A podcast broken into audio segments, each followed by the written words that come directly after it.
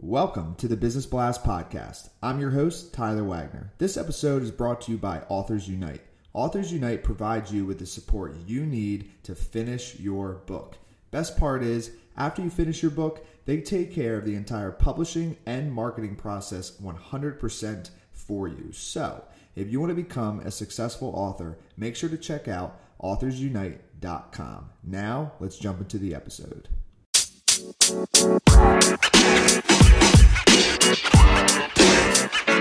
You know, man. You know, man. All right, everyone, welcome back to another episode of the Business Blast podcast. I'm your host, Tyler Wagner. Today I have Elizabeth Koraca with us. She is an executive coach and career strategist and former Reuters TV anchor who trains coaches and strategizes to help people boost job performance, excel in their careers, and find their voice as a leader. So, welcome to the show. Thank you for having me, Tyler. I'm thrilled to be here. Of course, and we're thrilled to have you on. So, the first one uh, we ask on this show, Elizabeth, is what is the best story from your life that has an underlying valuable message? Well, that's a great question. Um, about 14 years ago, I actually arrived uh, in the US from a country that many Americans blame some of their cold weather on, which is Canada. Um, yeah, I left my political career to basically pursue my dream of being an on-air reporter in in the world's number one news market, New York City. Um, but like once I got there, you know, my eagerness and excitement soon turned to disappointment because every time I go to interview for a position, I was told you're not good enough, you don't have the right look, you're a foreigner, and you have an accent. So I mean, I guess my pronunciation of a boot instead of about really gave me away. And, but um, yeah, it, it was it was pretty it was pretty painful to hear which is you know maybe what i needed to kind of drive me closer to that goal. So I, then i got a, my first tv job at a local channel in new york making 1050 an hour. Um, and it was it was pretty tough. It was a pretty tough job. Um, then finally i it happened. I got my on-air break in the bronx and then i moved uh, onto reuters tv where i ran the us china business tv news desk. I ended up traveling the globe as a TV anchor, reporting from the stock exchange and interviewing top CEOs and really wanting to share my expertise and tools along the way. I started my own consulting firm um, and I work with clients at Morgan Stanley and Thomson Reuters and hedge funds and really teaching professionals how to overcome obstacles, negative feedback, and really not letting it define you, but letting it motivate you, be the driver that kind of propels you forward to that success that you really do deserve. And what is the most valuable piece of information we should know that's within your expertise or industry?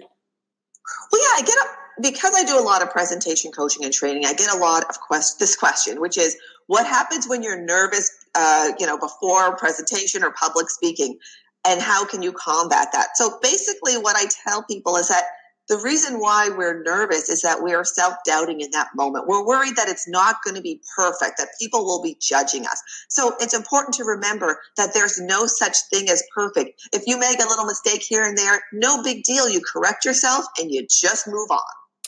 And what is your best piece of overall business advice? So, not necessarily industry specific. Well, yeah, look, people are not mind readers. They don't always know what you want. So you don't get what you don't ask for. So I always stress that. Make sure you tell your manager or or your boss or coworkers what's on your mind so you can get what you want. And if you could give your younger self one piece of advice, what would that be? Well, yeah, I would I would tell myself that, you know, I you are enough. You know, you don't need other people's approval and acceptance to be valued. And I'd also tell myself to to basically stop looking stop looking back and dwelling on something that happened that was a negative. Learn from it and just keep moving forward. And it could tie in. So, in your opinion, what is the key to happiness?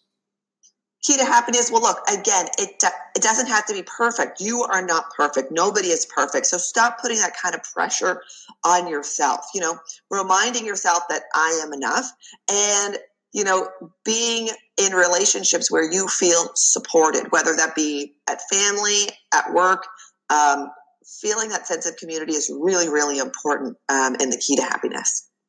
And what is the best book that you've read, and what was the number one thing you learned from that? Well, I love Dr. Sarno's um, Healing Back Pain. Um, that book, I had chronic back pain for a while, and basically, the book and his theories healed me. Um, and the biggest takeaway was stop worrying about things that you cannot control. You cannot predict the future. You don't know what's going to happen. You can prepare for it. You can be try to be as prepared as possible, but you have to let go and stop worrying because you're just wasting your time and energy. And it's putting additional stress on yourself that you just don't need. And what is your favorite quote and why? Well, I love Wayne Gretzky's quote You miss 100% of the shots you don't take. Okay. And if you don't go for it, you'll never know. So you want to ask yourself, what have I got to lose? Yes, I love that.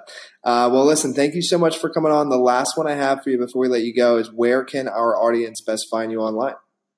Sure. Well, my website is um. It's Elizabeth, K O R A C A.com. And my handle is at Elizabeth Koraca, K O R A C A.